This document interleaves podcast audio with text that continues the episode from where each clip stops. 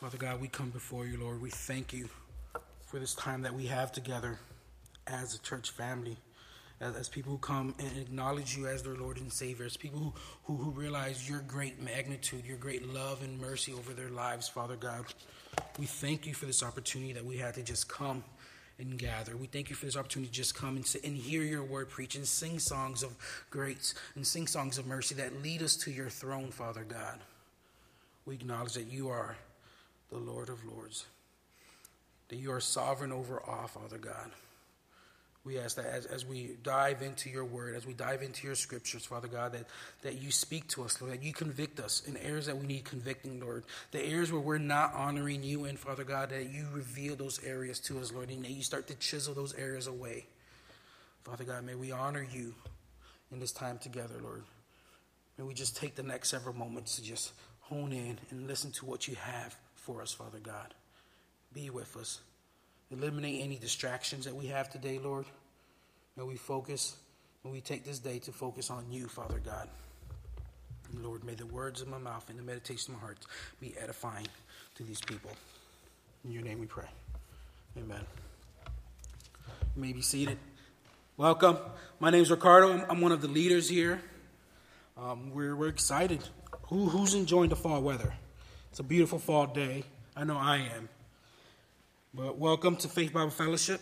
As you guys heard, as, as Pastor Ralph made the announcements, we're, we're excited at, as a leadership team on where we're going, that, that we're transitioning out of this season of life, and, and, and we will be transitioning into a new season, but it's an exciting season.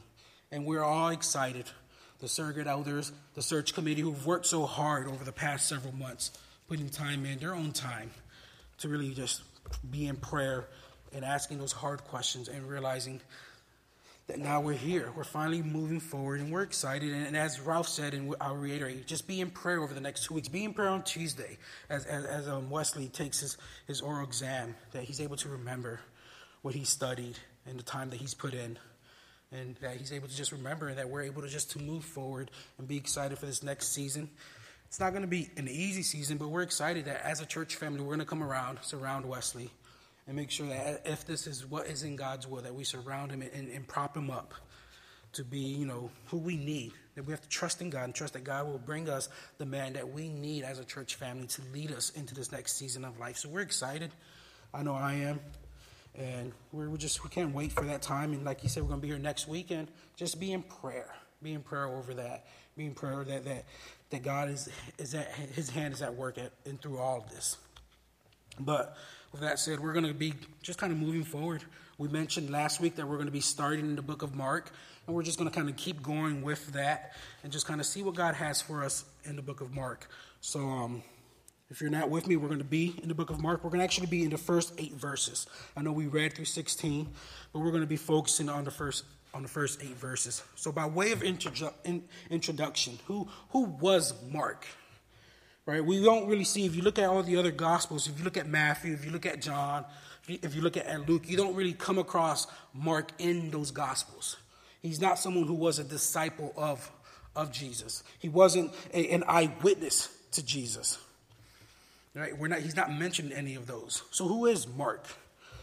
And, and so we, we, I want to I want to look at that and kind of get a grasp on who he was as a man because he is the one who this letter is, is attributed to.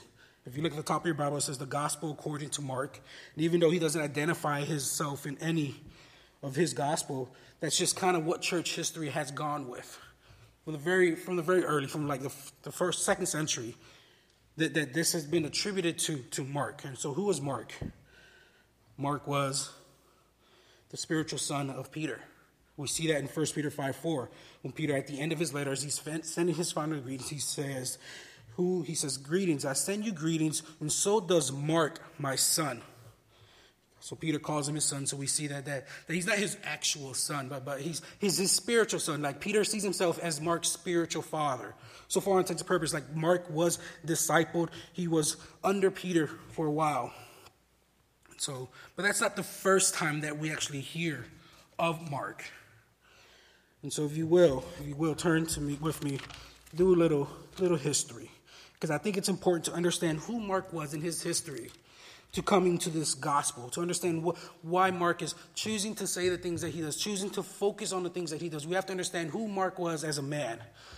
So, the very first time that we are actually introduced to Mark is in Acts 12. And if you know the little history there, is that Peter is in prison. And so he's there and, he's, and he has a vision. And his vision is, is he's leading them out to the prison. He's walking, right? And Peter really doesn't know what's going on. Peter is just kind of, oh, like, this is a cool vision.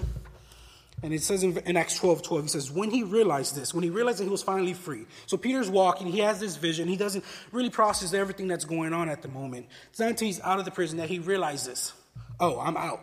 This wasn't just a vision, this was the, the angel leading me out of prison. It says in verse 12, when he realized this, he went to the house of Mary, the mother of John, whose other name was Mark, where many were gathered together and were praying.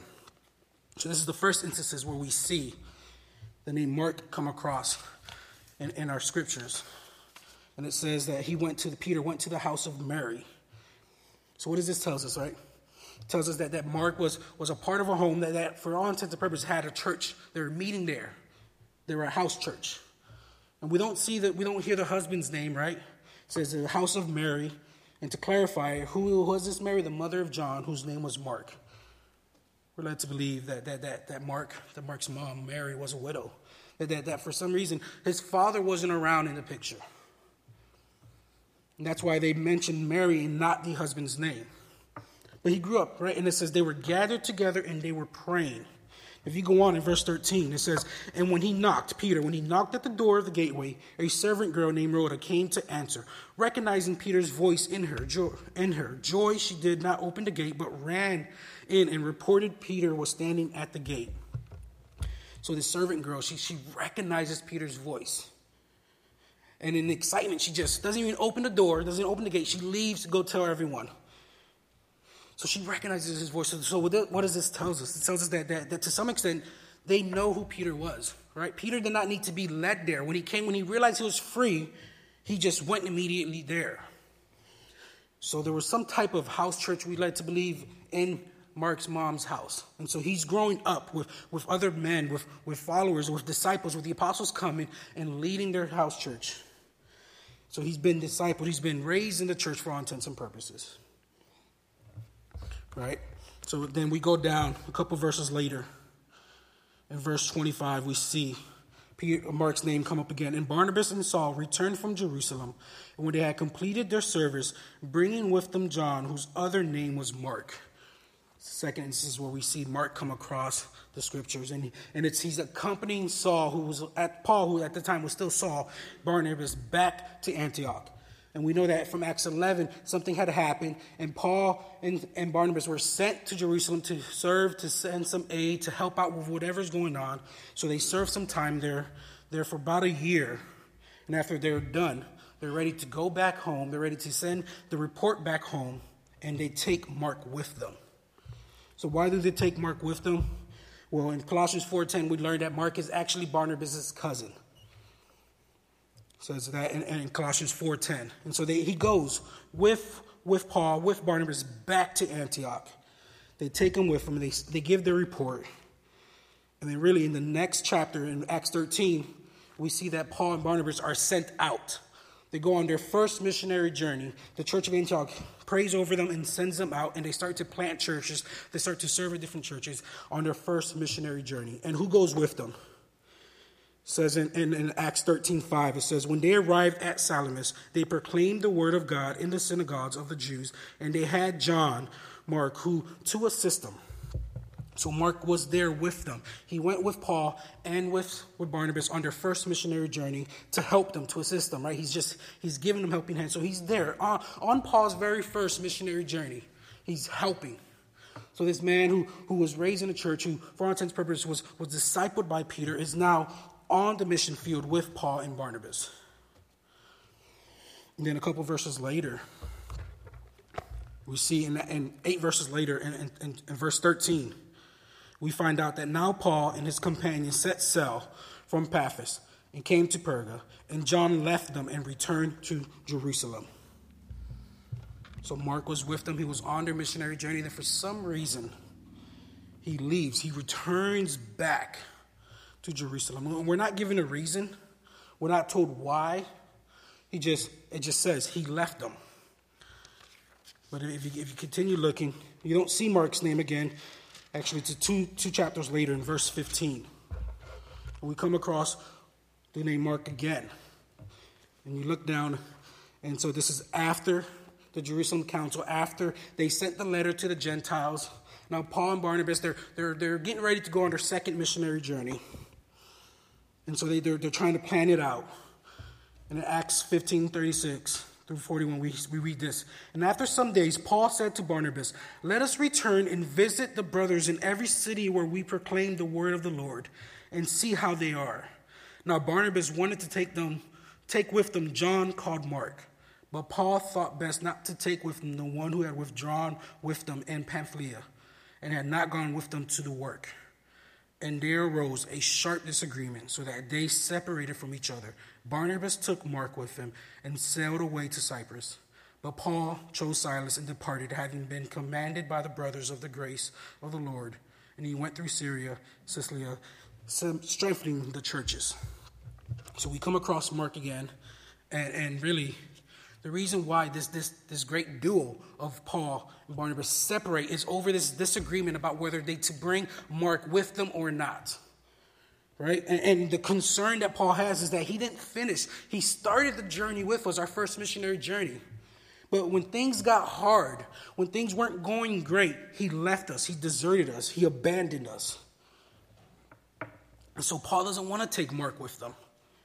And it says there in, in verse 39, and there arose a sharp disagreement. Right? Barnabas was, I insist on taking Mark with us. Paul's like, I, I don't want to take Mark with us. He deserted us. He left us. He abandoned us. And none of them was budging, and so they separated. The reason they separated, we see here, is because of Mark. But then we don't hear about it, you know, for obvious reasons. Luke is with Luke, the, the author of Acts, is with Paul, and so the rest of Acts is focused in on, on Paul and what he's doing. And we don't really hear about Mark until we come across his name again in Colossians 4.13, where Paul, as he's ending his letter to the Colossian church, he writes, Aristarchus, who is in prison with me, sends you his greetings, and so does Mark, Barnabas' cousins. As you were instructed before, make Mark welcome if he comes your way. So, last we heard of Mark was in Acts 15, where Paul did not want him to come with him. He's like, I don't want to bring Mark on our journey. He left us, he deserted us. Years later, we find out that Mark is in prison with Paul. So, we don't know what happened. We're not given the context there. We're not given why all of a sudden Mark is in prison with Paul, but I would imagine there's a great redemptive story there where they come across one another and, and, and let bygones be bygones, and Mark joins Paul on his work. So much that now he's in prison with Paul. The one who walked away, the one who deserted him, the one who abandoned him, now Paul has accepted him back, and now they're working together to proclaim the gospel. So much that they're, they're in prison together. And we see that again in Philemon 23, where we see the same instance where Paul, Mark is still in prison with Paul. And so, towards the end of his ministry, as Paul is writing Second Timothy, as he sees his, his death is on the horizon, he's realizing that his time on earth is coming to an end. He writes to Timothy. And he says in, in chapter 4, 11 of Second Timothy, Luke is alone with me. Get Mark and bring him with you, for he is very useful to me for, for ministry. So we see that, that that now, towards the end of his life, someone who had abandoned him earlier, someone who left him hanging, who, who, who chose not to go on because the work was too hard. Now, Paul's saying, I need Mark. He is useful to me. And we see that this man who once deserted, who once, when it got too hard, decided he can do the work of God, has now been restored. And that is the man who writes this book. That is one of the four gospels that we have. A man who, who was once a deserter, who once left Paul behind, and was it got too hard, is now writing, writing a, a book. And the scholars, if you read them, they'll tell you that, that, that he's writing on account of Peter, right? He's and he's doing ministry with Peter. He's with Peter who, when they're in Rome around 50, 60 AD. And he's hearing these stories. He's watching Peter do his work, and he pens this book. And it's one of the reasons why, why Peter is one of the more one of the disciples who, who the book focuses on. Right? And it shows Peter's good and it shows Peter's bad. So it's not really a good thing about Peter, but, but it just shows who Peter was as a human. But he writes this book. Mark writes this to send out, to this letter to send out. And he's writing it while in Rome, and it's intended for the Roman audience, the Jews who are in Rome with them. And he pens this, this beautiful gospel. And so let's get into it. Right there in verse 1, the beginning of the gospel of Jesus Christ, the Son of God. So now, if you look at your Bibles, you have the little top title there. It says, The Gospel According to Mark. And really, we don't see that come across in our Bibles. We don't see that until about the second century. So, so while people were reading, were, were looking at, they were hearing the Gospel of, of Luke read, the Gospel of Mark, I'm sorry. All they got, it started off with the beginning of the Gospel of Jesus Christ, the Son of God. And as some commentators noted, that this is simply this is the title of the story. Like, like if you're at Barnes and Noble and you're looking at books, this is what you'll see on the back spine: the Gospel of Jesus Christ, the Son of God. So, Mark, he starts off, he doesn't waste any time. He gets right to the point. He's writing about the beginning of the gospel of Jesus Christ, the Son of God. He's saying this is, this is the foundation. This is the very basis of the gospel of Jesus Christ. This is what I'm writing about. And he starts right away. He doesn't go off on anything else. Just as quickly as Mark ends, as abruptly as, as the book of Mark ends, it just gets started right off the bat. Let's go. This is the beginning. This is the foundation. This is the basis of the gospel of Jesus Christ, the Son of God. And now, when we hear or read the gospel of Jesus Christ, we think of a literary genre. Right? This is just one of four. That's not what, what, what, his intended audience would have heard. They, when they heard that, when they saw this is the gospel, there, there was a certain context to what they, they were hearing when that word was proclaimed, the euangelion. It's this idea of this is the good news, this is the glad tidings. You know, in, in Rome specifically, they probably, you know, you've heard this euangelion, the gospel was usually used to announce the victory from the battlefield. So he's starting to, this is the victory of Jesus Christ. He's won the battle. This is his news. This is his story of, of fighting and ultimately winning the God, winning the battle for our souls. Right? Euangelion, this, this the gospel is often used to announce the coming of a king in this context. So, so he's saying this is the gospel of Jesus Christ. This is the, the King of Kings coming. This is his story. That's what, that's what they hear when they see the beginning of the gospel. This is the beginning of the king's reign. So he doesn't waste any time. So he said, This is what he is proclaiming. He's proclaiming that Jesus is the Son of God, the Lord of Lords, the King of Kings. Leads me to my first point that we must proclaim the deity of Jesus that, that if we take the gospel forward, we have to first and foremost acknowledge that Jesus was the Son of God. There is no way around it. If you don't have that, then you don't have a Savior. That's who He is, that's to His core. He is the Son of God.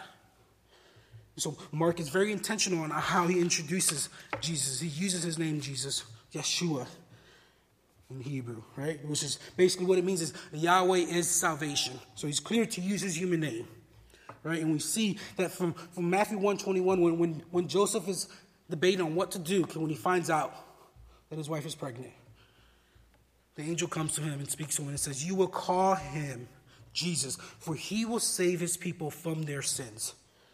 So this wouldn't, this wouldn't be lost on the audience at the time that this is Yahweh's this is salvation from Yahweh. He goes on, gives you his human name, then he gives him his title.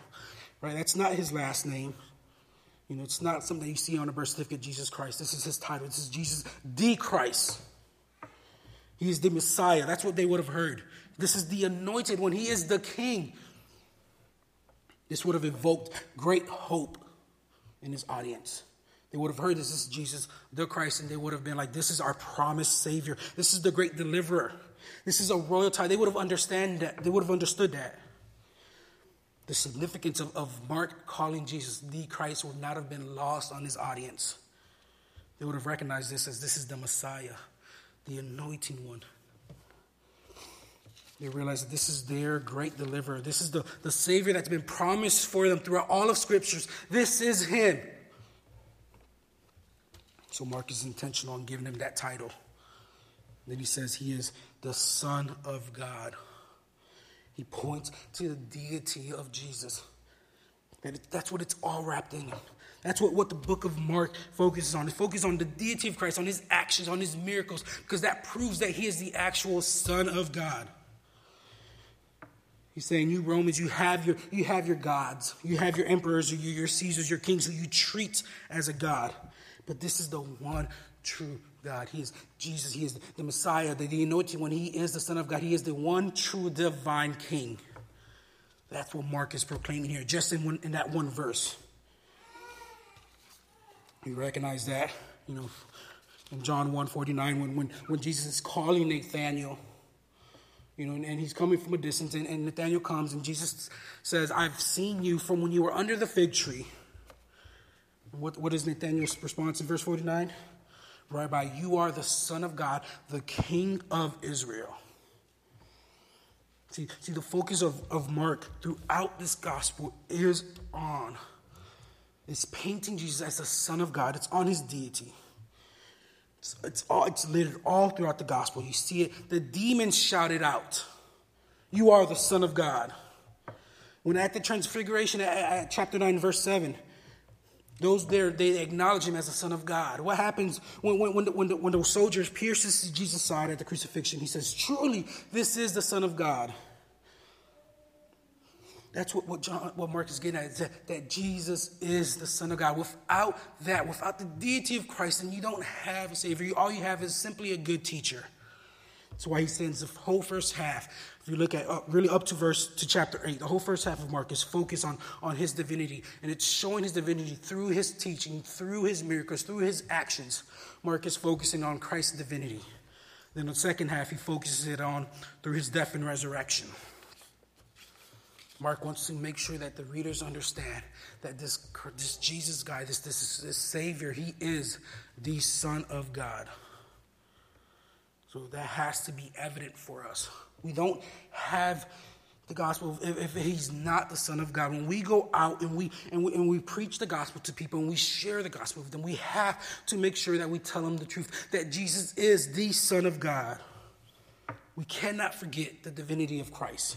It has to be a part of our message. Something has to be what we proclaim. Like i said without the divinity of christ all you have is just a great teacher that's what people struggle with with the most. You know, if you look at, at Thomas Jefferson, he had of the Jefferson Bible, where, where he, he, he goes through the Bible and he really just eliminates, he rips out, he rearranges things, and he leaves out all the miracles of Jesus.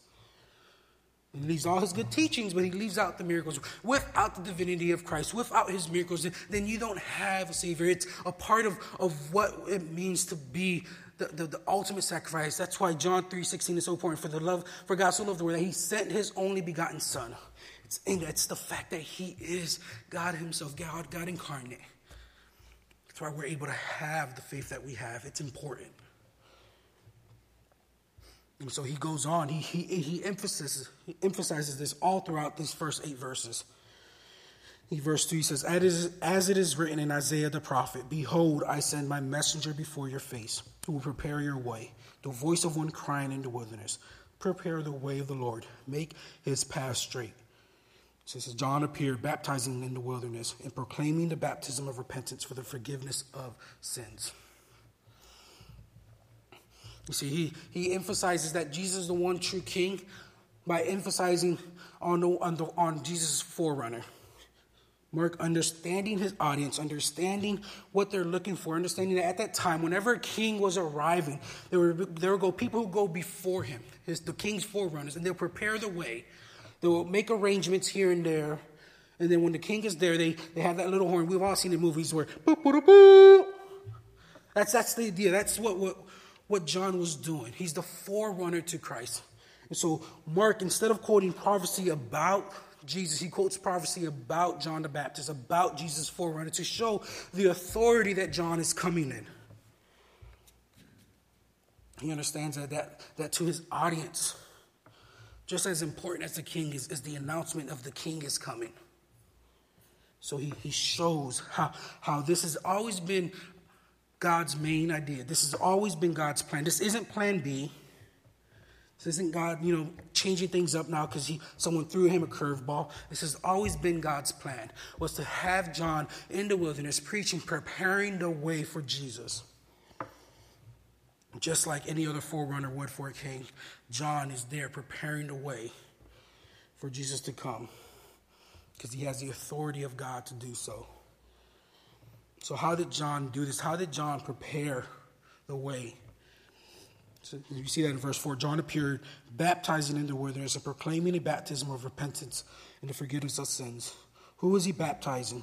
Verse 5 And all the country of Judea and all Jerusalem were going out to him and were being baptized by him in the river Jordan, confessing their sins. So, in other words, this, this is Jewish people. They're the ones who are coming, who are being baptized. And that's significant because in, in this time, baptism was only for Gentiles. It was for Gentiles who converted to Judaism, who are now, who were outside of God's chosen people, are now coming into God's chosen people. As a part of that ritual was for them to go get baptized. So this was something that was only done by Gentiles. But John shows up and he's preaching out in the wilderness and he's baptizing Jewish people. So, so by, by doing so, by, by Jewish people coming out to the wilderness and being baptized, they're acknowledging themselves that they are no longer God's chosen people. He's preparing their hearts. They, they hear the message that, that John is giving, and, and they're being convicted, and so they, they're acknowledging that they need something else, that they're not part of God's chosen people, that their lineage doesn't matter. That it doesn't matter they can trace their lineage all the way back to Abraham. That's not how they enter the Messiah's kingdom. It doesn't matter how, how, how great they follow the, the law itself. That that doesn't make them a part of the Messiah's kingdom. You see, he's preparing the way because he's softening the hearts of Jewish people by, by proclaiming that one greater than him is coming, by pointing them to Christ. He's preparing their hearts for when Jesus does come. Simply by being baptized, they are acknowledging this.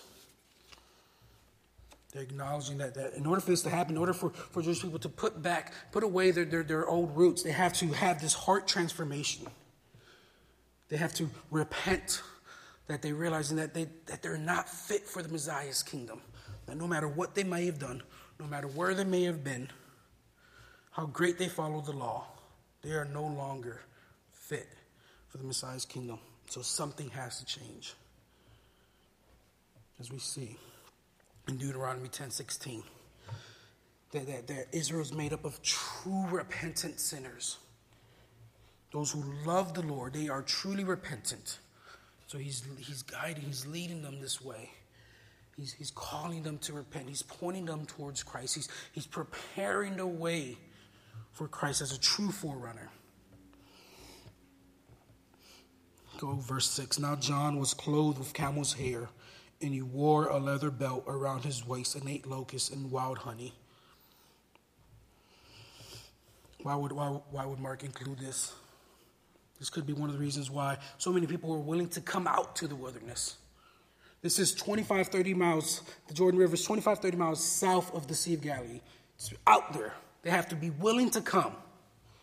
One of the reasons is, is that his appearance is very much like how, how Elijah is describing in 2 Kings um, 1 8, 1 8. Elijah is describing very much the same matter of wearing, wearing, wearing the same clothes. And so, like, that wouldn't have been missed on the audience. All right? That this is probably the, the second coming of Elijah. Right? And Jesus himself in, in Matthew 11 points to, to John as a, of a figure like of Elijah. So this is why people were coming. They, they understand. They see John. They, they, they, he reminds them of Elijah, and they, they think it's coming. The Savior, our Messiah, is coming. So they have to prepare themselves, and they hear John, and they hear his message, and they're willing to turn. They're willing to say that it doesn't matter how far my roots go back. Doesn't matter how much I've gone according to the law. I'm not fit to be in the Messiah's kingdom. So they turn from their ways. So, what is the message? What is, what is, what is John preaching on? We see that in verses 7 and 8. And he preached, saying, After me comes he who is mightier than I, the strap of whose sandals I am not worthy to stoop down and untie. I have baptized you with water, but he will baptize you with the Holy Spirit. So, what does it mean to be baptized with the Holy Spirit? It's, it's to have to be your heart have been regenerated. It's, it's that you, you, are, you are currently being saved. So he's proclaiming here by, by, by sharing this message, he's proclaiming that, that Jesus saves you, that Jesus will rescue you from your sins. That's my second point. We have to proclaim that Jesus saves. That you are saved through the work of Christ on the cross. That by, by Jesus coming, he's, he's, he's baptizing you in the Holy Spirit. It's not a surface level anymore, it's a heart. That, that the baptism of Jesus goes below the surface, it goes deep into your heart, and it changes you, it saves you, it transforms you into something different. You are a new creator, you are a new creation. It's, he's referring to the regenerative work of salvation that, that God is doing in our hearts. That this is what Jesus will do. He will save you. He will turn your heart of stone into a heart of flesh. He's pointing to, to Christ's supremacy, the preeminence of, of Christ, of Jesus, that Jesus is the Son of God. He is the one who will truly save you from your sins. He's, John tries to paint this point across by saying, Who is mightier than I, the strap of whose sandals I am not worthy to stoop down and untie. This was a job that was for the lowest of slaves in the homes. Right? If you were at the bottom of the, of the slaves, you're the one who went to people's feet, untied their sandals, and washed them. It's not a job I would like to do. John's like John, John saying here, I'm not even worthy of doing that. That's how great this king who's coming, that's how great who Jesus the Messiah, the Son of God is. That even me, I'm not worthy enough of untying and cleaning his feet. That's who Jesus is. That's who we proclaim. That's how great he is. He is the Son of God. And he's come to save us from our sins to lead us, to point us toward God. The baptism of Jesus goes below, below the surface. It's a soul transforming baptism that we have through the Spirit. He's saying, I, John is saying, I baptize you in water, but he baptizes you in the Spirit. He cleanses your soul, he transforms you. And it's through this, it's through this baptism of the Spirit that you are born again. That's why Paul is able to say in 2 Corinthians 5:17, if anyone is in Christ, he is a new creation. The old has passed away, behold, the new has come. We're made new through the, through the baptism of the Spirit that we receive through Jesus Christ, through his sacrifice, through his love for us, that he's willing to die on the cross on our behalf. that is what what we're called to do. That is what Jesus is doing for us. That is what, what Mark is pointing towards. He's pointing towards the fact that Jesus is the Son of God. He is the, the He has divine power. And it's through his sacrifice, it's through his love that we're able to be considered Christians today. We're able to consider the Lord as our God because of what Christ has done on the cross. And the story doesn't end there. This is just the beginning, as he says back in verse 1. This is the beginning of the gospel of Christ. And if you look at the way the gospel of Mark ends, it doesn't have a true ending. It just ends really with, with the ladies coming and seeing the tomb and them just leaving scared. Is that really how the story ends? No. This is just the beginning. There's, there's so much more to do. That's why we got the Great Commission. That's what Jesus says in Matthew 28. All authority in heaven and earth has been given to me. Go therefore and make disciples of the nations, baptizing them in the name of the Father and of the Son and of the Holy Spirit, teaching them to observe all that I have commanded you. And behold, I am with you always to the end of the age. Mark ends his book abruptly because the work isn't done. The story continues. We're still part of that story. We have been made new. If you have if you accepted Christ as your Lord and Savior, if you have Him in your heart, then you are a new creation. You have a new heart. You've been transformed. You're now more concerned with the ways of God than with the ways of the world. All the sins that you've ever committed are no longer held against you because of the work of Christ on the cross. That's available to all.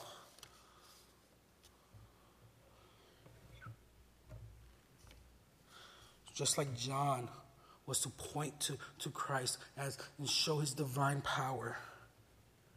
As the one who, who true forgiveness can be found. We are to do the same. That's our calling. To point people to Christ, as to point them as to their Lord and Savior, to help them realize that they are sinners, and that God is holy, and that without Christ, we don't earn anything. We don't have salvation. We only get it through Christ and His work on the cross, not our works. That's what we need to be pointing towards.